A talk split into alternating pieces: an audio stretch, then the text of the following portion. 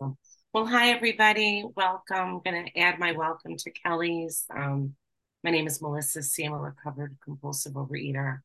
I'm in New York and um, really glad to be here, um, especially, uh, you know, after this holiday weekend. I think it's, I never, ever want to take for granted what an incredible gift. I was sharing with somebody today that um, you know, it'll be 10 years that I'm abstinent, um, entirely abstinent in February. And so this is my ninth year of um of easy Thanksgivings, of like quiet food wise Thanksgivings. Um, and uh, and it's a it's a miracle.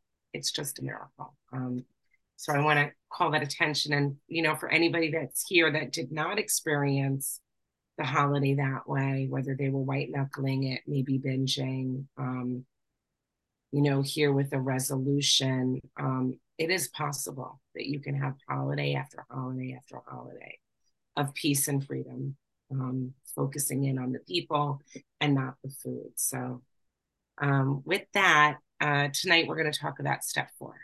And um, Step four is we need a searching and fearless moral inventory of ourselves. And we're going to kind of go mostly from the big book, but we'll be in the AA 12 and 12 as well. So you'll kind of want to have a couple of your books handy. Um, on page 64 in the big book, it says, though our decision was a vital and crucial step, it could have little permanent effect unless at once followed by a strenuous effort to face and to be rid of the things in ourselves which had been blocking us. Our liquor was but a symptom, so we had to get down to causes and conditions. So, step four comes right after step three, where we make this decision, right? That we're going to turn our will and our lives over to the care of God as we understand Him. And that decision is vital, it's crucial, it's an important turning point. And then we get to step four, which is what is in the way of me knowing God's will and being able to live in agreement with God's will. What are the obstacles in that in that pathway? And that's what step four is about. Um, you know, and we find out that food is is a symptom. It is only a symptom.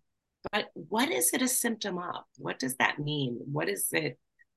What is symptomatic of? And it's of a much greater illness. Otherwise, abstinence would be our entire program.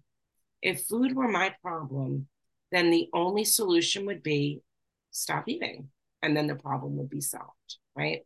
Um, so, what is the greater illness then? If it's not just food, what is our great illness? Um, well, it's the things that are inside me, not outside me you know, the causes and the conditions that keep me needing to soothe with the food.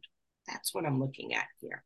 You know, and in the AA 12 and 12 on the bottom of page 49, it says once we have a complete willingness to take inventory and exert ourselves to do the job thoroughly, a wonderful light falls upon this foggy scene. So it's like once we really make that decision that we're going to do this inventory and we're going to take it seriously, a lot of us actually feel a light inside. You know, as we persist, a brand new kind of confidence is born, and the sense of relief at finally facing ourselves is indescribable. These are the first fruits of step four.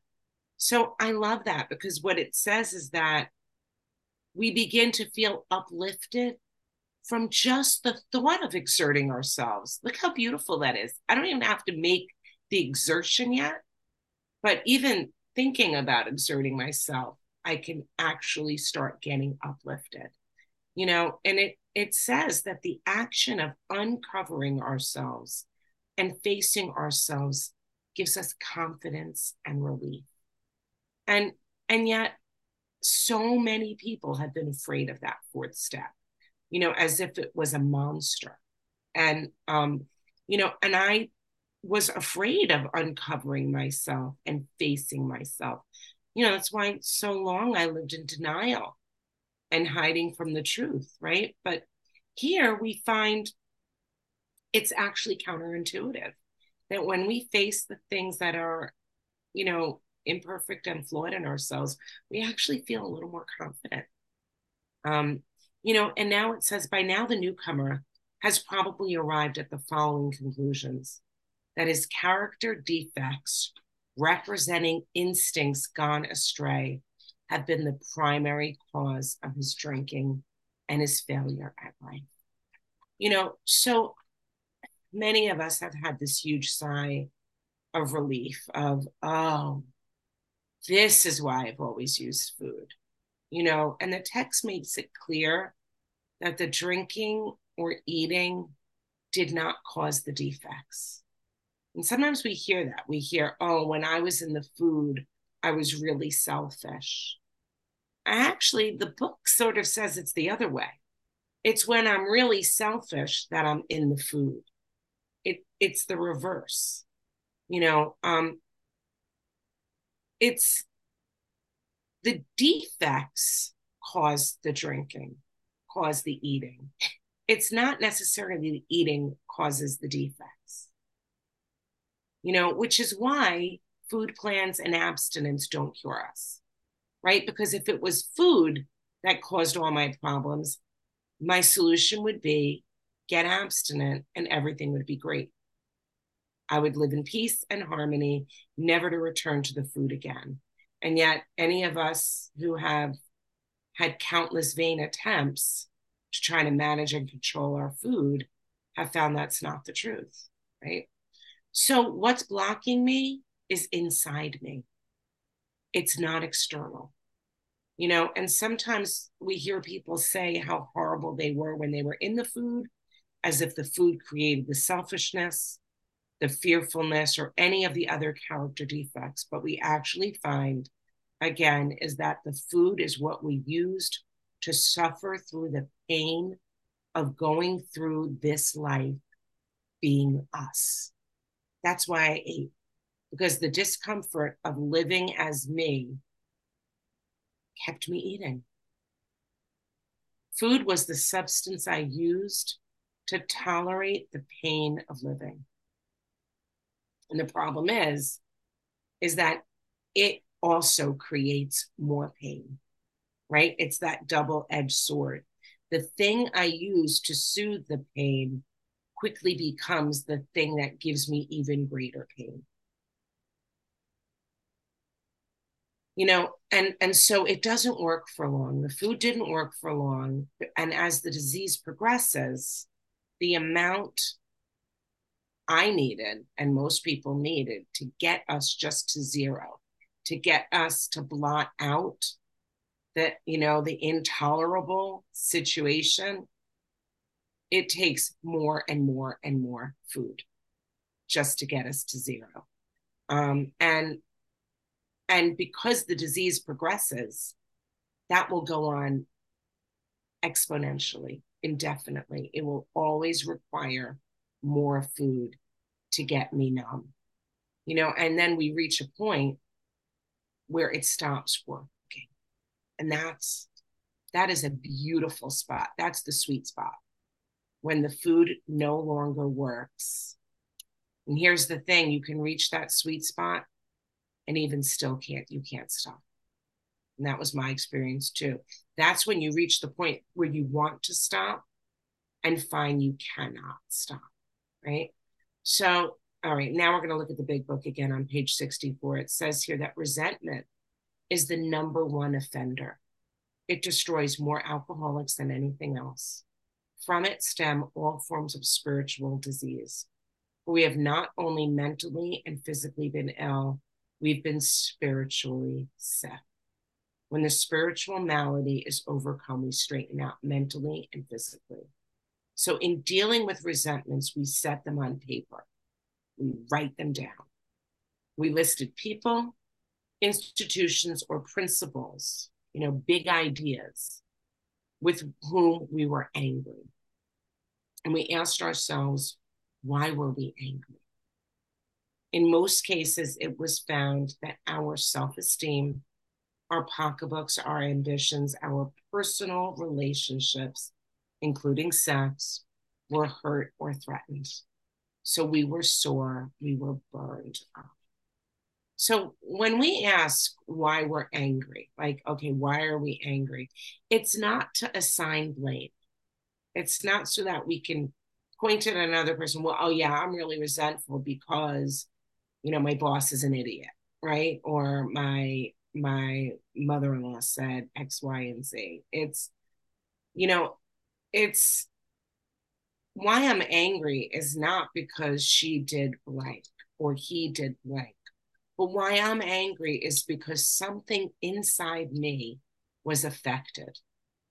And I am extraordinarily sensitive, right? We are, you know, they say that we are, um, we're sensitive. We're, we're like babies, many of us. Um, you know, and so when it comes time that we're doing our inventory, it's important to remember whose inventory it is right? If I, my entire inventory is on assigning blame to other people, I'm in a lot of trouble because it's not their inventory and there's nothing I'm going to be able to do about it. So, what I really need to do is examine me, myself. Um, you know, the, the first thing a parent, this is on page 66, was that this world and its people were often quite wrong right? Yep. Really clear when you start putting together inventory, you're like, wow, people are really screwy. and People are really wrong a lot. And but to conclude that others were wrong was as far as most of us ever got. The usual outcome was that people continued to wrong us and we stayed sore. So if my entire inventory stays stuck on the list of all the things that people did to me, I'm going to stay sore. I'm going to have no peace. And sometimes it was remorse. And then we were sore at ourselves, right? So we look at some things and we're like, oh gosh, I can't believe I did that. And now I'm going to be upset with me. But the more we fought and tried to have our own way, the worse matters got. As in war, the victor only seemed to win our moments of triumph were short lived. You know, and now it goes on. It is plain that a life which includes deep resentment leads only to futility and unhappiness. To the precise extent that we permit these, do we squander the hours that might have been worthwhile? You want to know how to waste your life, right? Squandering your hours that might have been worthwhile it's to hang on to deep resentments, right? That's how we waste our lives. But with the alcoholic, whose hope is the maintenance and growth of a spiritual experience, this business of resentment is infinitely grave. See, we can't have a spiritual experience. I can't grow and have a spiritual awakening if I'm sore at other people if I'm burning up energy foolishly being mad at other people. This business of resentment is infinitely grave. It's actually deadly for us. It will kill me. We found that it is fatal. Oh my gosh. Getting mad and staying mad will kill me. It is fatal. For when harboring such feelings, we shut ourselves off from the sunlight of the spirit right? So if I'm harboring those feelings, if I have resentment and I make my resentment safe with me and keep them all cozy. And here's here's how I would keep a resentment safe. I would hang on to it, unwilling to let it go and tell it to people who are going to agree with me. That's how I keep them safe. And when I keep them safe, when I harbor them, I can't see God. I'm living in the shadows. And when I live in the shadows, when I live in that space where I can't see God and I can't feel God, what happens is the food calls my name. Right? It says the insanity of alcohol returns and we drink again. So for me, I'm miserable enough. Food looks like a great idea And once I eat, I might as well die. Because it says here, and with us to drink is to die. Now, some of us, you know, what does that look like? It means that we actually eat ourselves to death, or we eat ourselves into dangerously high weights, or we binge and purge ourselves into points where, you know, we are in danger of dying. But for others who don't necessarily reach those critical levels, it's as though you're half dead. You're walking around in a body, not experiencing life, half living. Um, might as well be dead, right? Um, you know, so if we are to live, we had to be free of anger. The grouch and the brainstorm were not for us.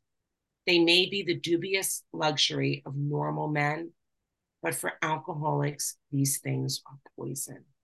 So that's a phrase that I turn to a lot. You know, something that I've shared with you guys is this idea about being a distinct entity. And we often talk about being distinct in terms of food, right? That I cannot eat food, certain foods, and I can't engage in certain eating behaviors. But here's another way that I'm distinct. I don't have the luxury of walking around being angry. It's a luxury that I cannot afford. You know, and it for me, it's a phrase that I turn to a lot because it reminds me that as an ex problem eater, I have a very unique set of directions. And this is different from the directions that normal people have. You know, I cannot walk around defending and supporting my side and my position. In fact, I have to actually divorce myself from that kind of thinking. So when I feel like I am invested in supporting and defending that I'm right, don't you know? He did this to me. She said that to me. I'm right. I'm right. I'm right. That will kill me. That is a luxury I cannot afford. And I actually have to, it's like I have to divorce myself.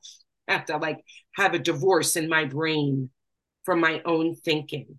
It's a different way of thinking. It's very different from other people. You know, it's um I was taught you can be right or you can be happy.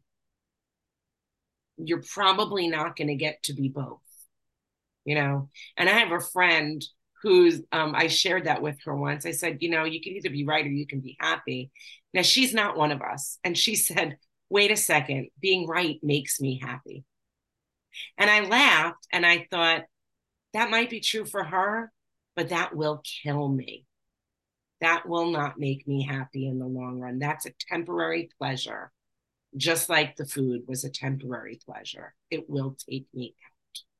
You know, so I, you know, I remember also thinking at one time that getting recovery meant that I was going to get my voice so that I could defend my perspective and no longer would I be pushed around. I had this idea, you know, that I was going to get stronger that I was going to be this stronger, more assertive person. And I was tired of being everybody's doormat. And that's really what I was thinking in my brain. Um, and that's not what I got. That is not what the solution is for us. It's stop perceiving yourself as a doormat. Being a doormat is a choice. If you're laying down on the floor and inviting other people to step all over you, that's very different from having to be strong and having to wipe your feet on other people. There's two, there's something huge in between that, right? We don't have to be the doormat, but we're certainly not going to be wiping our feet on other people. Um, you know, and so today, what I found out is that I have to seek peace and love at all cost. And it often requires more discipline and more strength than putting the food down. There is nothing more for me that required greater strength, greater self discipline than to stay out of the argument and fault finding was to make a decision that I'm not going there today, that that person is entitled to say and do whatever they want, but I will stay with my set of ideals and I will be strong in behaving the way that I think God would have me behave. Right. And that's not necessarily engaging in battle with anybody. You know, I've I have a spiritual sickness, which is a disease in uneasiness with reality as it was. People were not behaving according to my master plan, right? And that can still happen today. I got a master plan, and you people, you know, all these people out there in the world are not following it. Um, life was not unfolding precisely the way that I was certain it should be unfolding. And I was 100% right, right? I believed I was 100% right. And I couldn't let go of that, like being right. You know, it was like a badge of honor. And I've come to know that I am in the greatest danger of the spiritual malady when that's the badge I wear. It's a deadly badge. When I'm right, being right does not give me peace and it doesn't give me happiness and it doesn't give me freedom. Right? Being right does not mean that I'm going to be happy. So we cross examine ourselves we look closely and critically at ourselves. That's the directions. And in the AA 12 and 12 on page 52, it says this If my disturbance was seemingly caused by the behavior of others, why do I lack the ability to accept conditions I cannot change? Right? That's a flaw in me if these are things I cannot control, why am I unable to accept it then? And again, we cannot base our happiness on the actions of others. You know, if I'm basing my happiness on the actions of others, I'm in greater bondage than I am to the food because now other people own me, that my happiness is reliant on other people's behavior. You know, and again, um, you know, further down the page, it says this if I am unable to change the present state of affairs, am I willing to take the measures necessary to shape my life to conditions as they are? That requires discipline. What does that mean? Well, that my inventory will help me ultimately find a way to live happily and peacefully, even though life is not going according to my designs. It actually sets me free. That's a huge freedom. The inventory helps me grow to accept and to trust God's design, not Melissa's design but God's design. And oftentimes, as we're inventorying our lives, we come face to face with injustices. And when we look at our resentments, we are certain that we are right and they are wrong. And that might very well be true.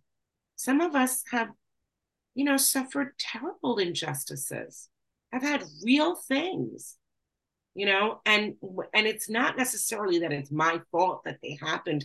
That's not what the inventory says right? Especially when people have things on their inventory such as abuse right? Or or real harm that other people have caused them. And and they're right they are right right and others are wrong so what do we say to this well okay Great. You're right. Okay. You win. Now what? Right? Now what? Now let's find a way to live happily, peacefully, and productively in light of this. And quite simply, other people's values and perspectives are none of my business. Right? I let go of the business of having other people have to live in agreement with my values and my perspectives, even if my values and my perspectives are right, right? I still release them to live their own way. Okay, so how? How are we going to do that? That's huge, right? How do we release that? Well, we're told we turned back to the list. Okay, we're going to look at the list again, for it held the key to the future. We were prepared to look at it from an entirely different angle. We began to see that the world and its people really dominated us. In that state, the wrongdoing of others, fancied or real, had power to actually kill. How could we escape? We saw that these resentments must be mastered. But how? How do we master those resentments? We could not wish them away any more than the alcohol. I can't make myself not be angry at something that happened. I don't have that power to say, all right, well, I'm, that's it. I'm not going to be angry anymore. That's called denial, right? And that's not healthy for us either. But we're going to do it from another angle. This is our course. This is what we do. We realize that the people who wronged us were perhaps spiritually sick. You know, I was taught something really helpful. I'm sure it's not going to be new to anybody. Somebody had shared with me many years ago hurt people hurt people, right? And so I accept the fact that although I was hurt, the people that hurt me, the situations that hurt me, were likely hurt themselves. They likely were spiritually sick themselves. And page 67 says, though we did not like their symptoms and the way these disturbed us, right? The way that they behaved are their symptoms. We don't like it. No one says you have to like it. But they, like ourselves, were sick too. We asked God to help us show them the same tolerance, pity, and patience that we would cheerfully grant a sick friend. And when a person offended, we said to ourselves, This is a sick man. How can I be helpful to him? God save me from being angry. Thy will be done. And so, you know, what do we do? We pray. You know, we're always reminded prayer is essential. We pray for people, right? Here's my process for me. I'm going to share my own process. I create prayers for everybody in every situation um, that's painful for me. I've got a prayer for them. And um, and the other thing that I loved um, was years ago, actually, Janet, many years ago, when one of the first few times I ever spoke to her and we started becoming friends, she shared with me um, that she says um, she rewords that prayer, you know, the sick man's prayer, to it's being spiritually developing rather than sick. And for me, that really that opened up something very big inside me because um, I understand what it means to be developing, you know, and and part of that is my own background, my my career, right? I'm a teacher, so I I understand that people go through developmental um, developmental stages, and and it helps me to think about the people who hurt me as though they're spiritual children, right? That almost like toddlers. And I envision the people who hurt me as though they were children. And sometimes I try to, in my prayer life, I close my eyes and I try to picture what might they have looked like as a little kid?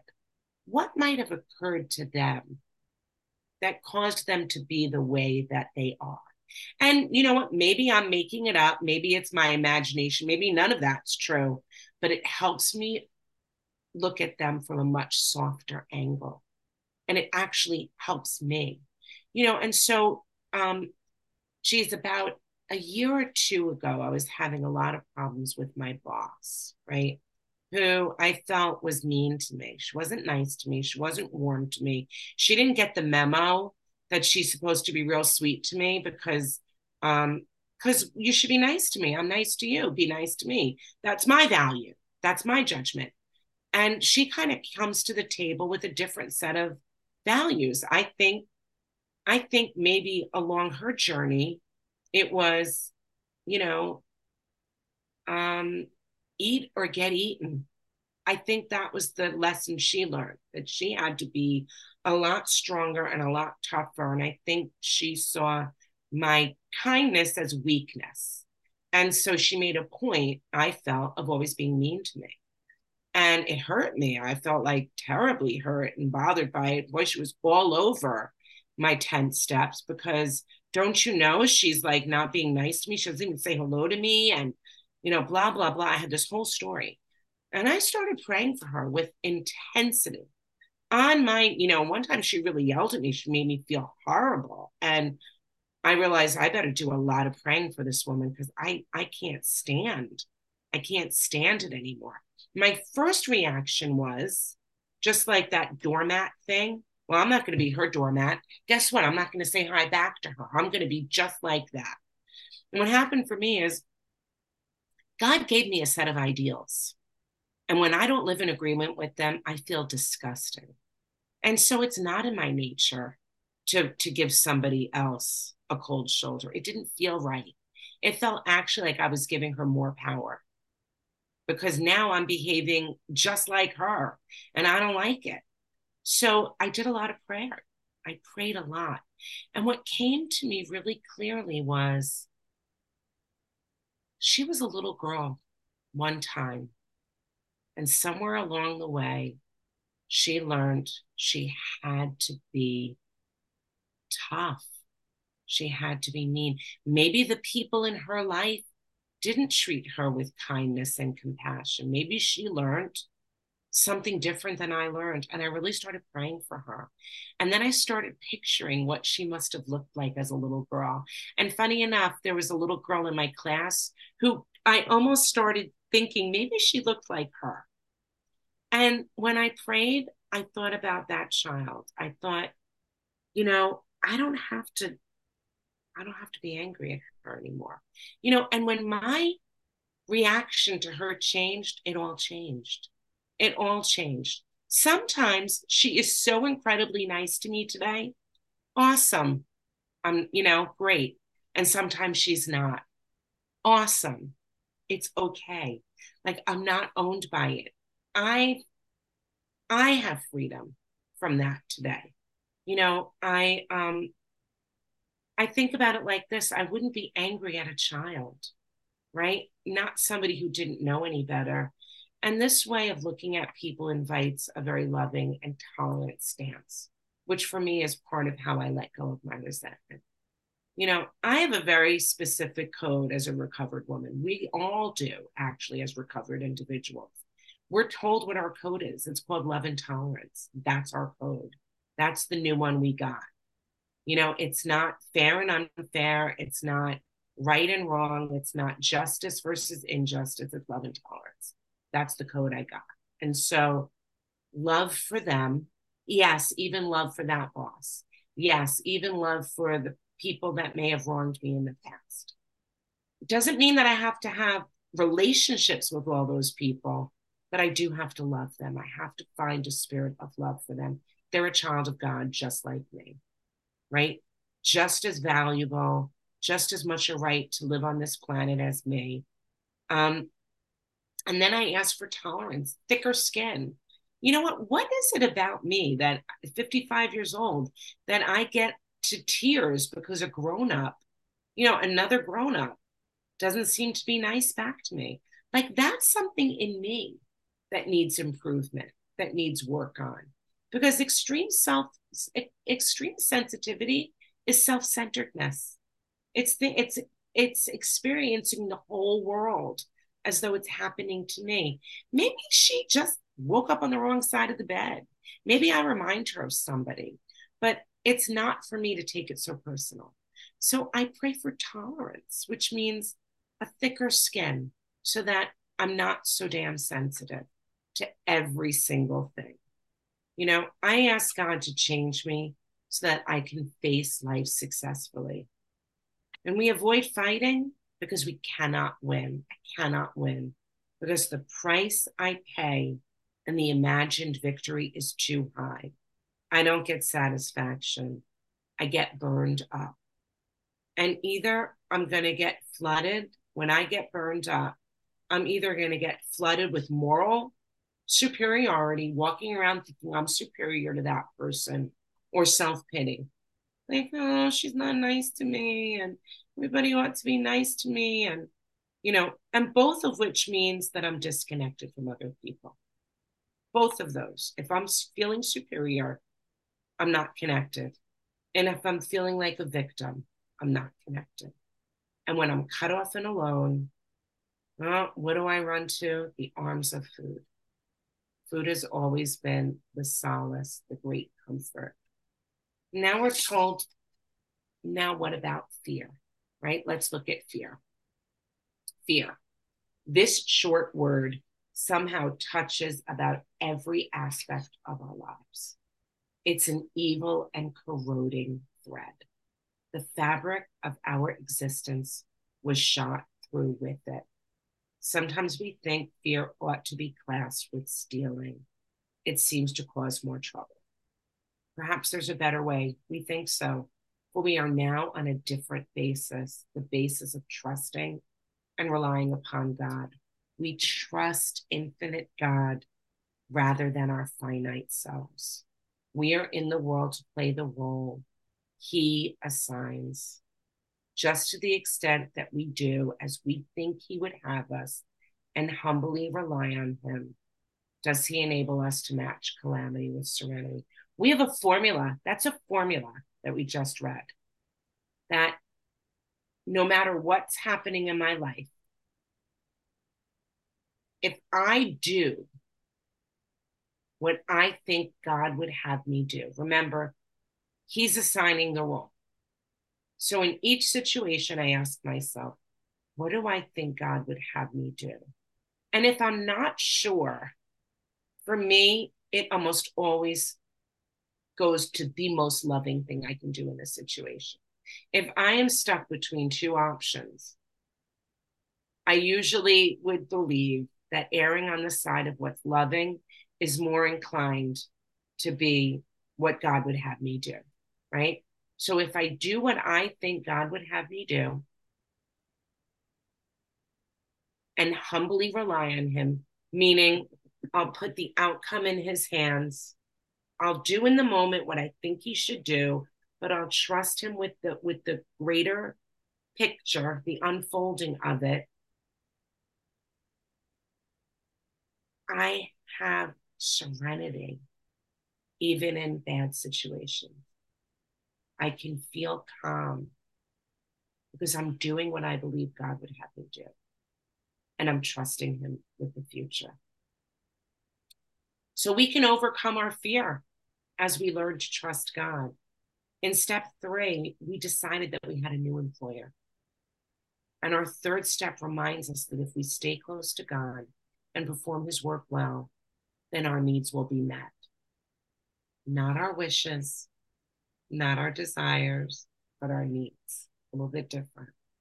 You know, and so for me, the fear, this thing about fear, um, what really brought me into OA uh, for this last, right? This last time when I stayed and came and decided that I was going to go to any length.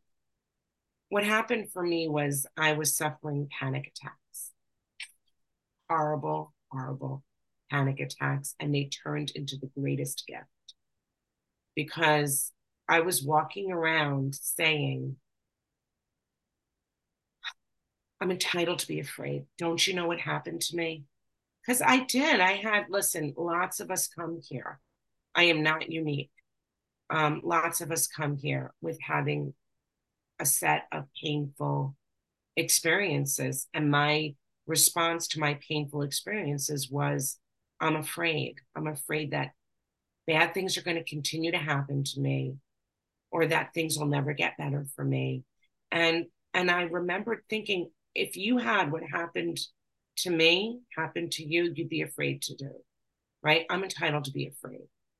And you know, but as I worked these steps, I started to hear this other voice. And, you know, and this is where God begins to make conscious contact. And what I heard was, um, you're entitled to more.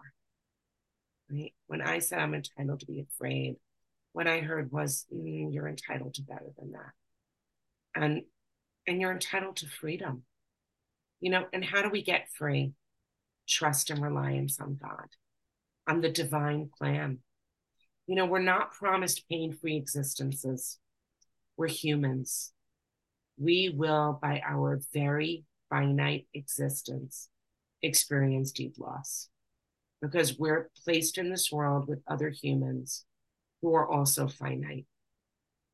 And we're gonna we're gonna suffer losses. It's part of the human experience. But I trust that I will get what I need. And how do I trust? Dependence on God allows me to trust. When I depend upon God, I feel greater trust. Page 68 we never apologize to anyone for depending upon our Creator. We can laugh at those who think spirituality the way of weakness. I absolutely never apologize for relying on God. Never. In fact, I'm here to show others how amazing his power is right? That's that's my purpose. That's what i'm supposed that's the message we carry. That we have had deep and effective spiritual experiences and that god's power is incredible is infinite. And so if i were apologetic for relying on god if i were embarrassed and ashamed about it um, it would be horribly dishonest to pretend that God had nothing to do with my miracles, right? That's dishonest. Paradoxically, reliance on God is the way of strength. It's the verdict of the ages that faith means courage. And when we have faith, it means that we have courage. All men of faith have courage. They trust their God. Never apologize for God. Instead, we let Him demonstrate through us what he can do. We ask him to remove our fear and direct our attention to what he would have us be. And at once we commence to outgrow fear. So I don't have to be afraid anymore of making a mistake. That used to be my big fear. What if I make a mistake? What if I what if I'm what if I'm not hearing what God would have me be? What if I'm just hearing me and I think it's God and I make a mistake? well, you know what? I can let go of regrets. I like to think that God is powerful enough that he can work around my mistakes. That if I make a mistake and it's not really his guidance that I got, but it was my self will that ran the show, God's going to redirect me if I allow him, right? He can work around my mistakes. And if I have regrets, step nine will help me remedy them. I love this idea of letting God use me to show me what he can do. I think that's incredible. Isn't that incredible? That this employer uses us to show others what he can do, which is why it's important that when we share our stories, we are clear who the real hero is you know, the next part's going to talk about sex and that, yep, many of us need an overhauling here. And, um, and that we're to, you know, above all, we try to be sensible in this question. And it's easy to get way off track. And we find lots of human opinions. They run from extremes, right? Absurd extremes. And what do we want to do? Stay out of the controversy and I would say I try to stay out of the controversy in all things. That's good direction for someone like me. You know, further down it says that we ask God to mold our ideals and help us to live up to them. And I can tell you my experience is that when my ideals are being molded, there's a certain pressure I can feel. It's like it's like um it's like I outgrow something and I can feel the constriction of being molded, of being changed, of being formed. You know, it's like clay being shaped, and God is the potter, and we're the clay, right? We let God change us and, and shape us. And page 70 says if sex is very troublesome, we throw ourselves the harder into helping others. We think of their needs and work for them, and this takes us out of ourselves. And I just want to say, you know, I'm going to end, you know, pretty much with this is that I find it really comforting that my solution, our solution is the same for all problems. I seek God's direction and I help others, right? Whether it's sex, whether it's fear, whether it's resentment, it's almost always the same formula.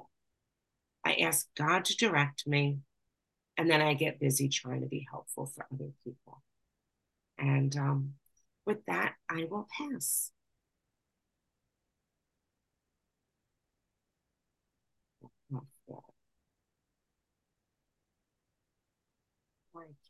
Hold on. Let me just shut the quick.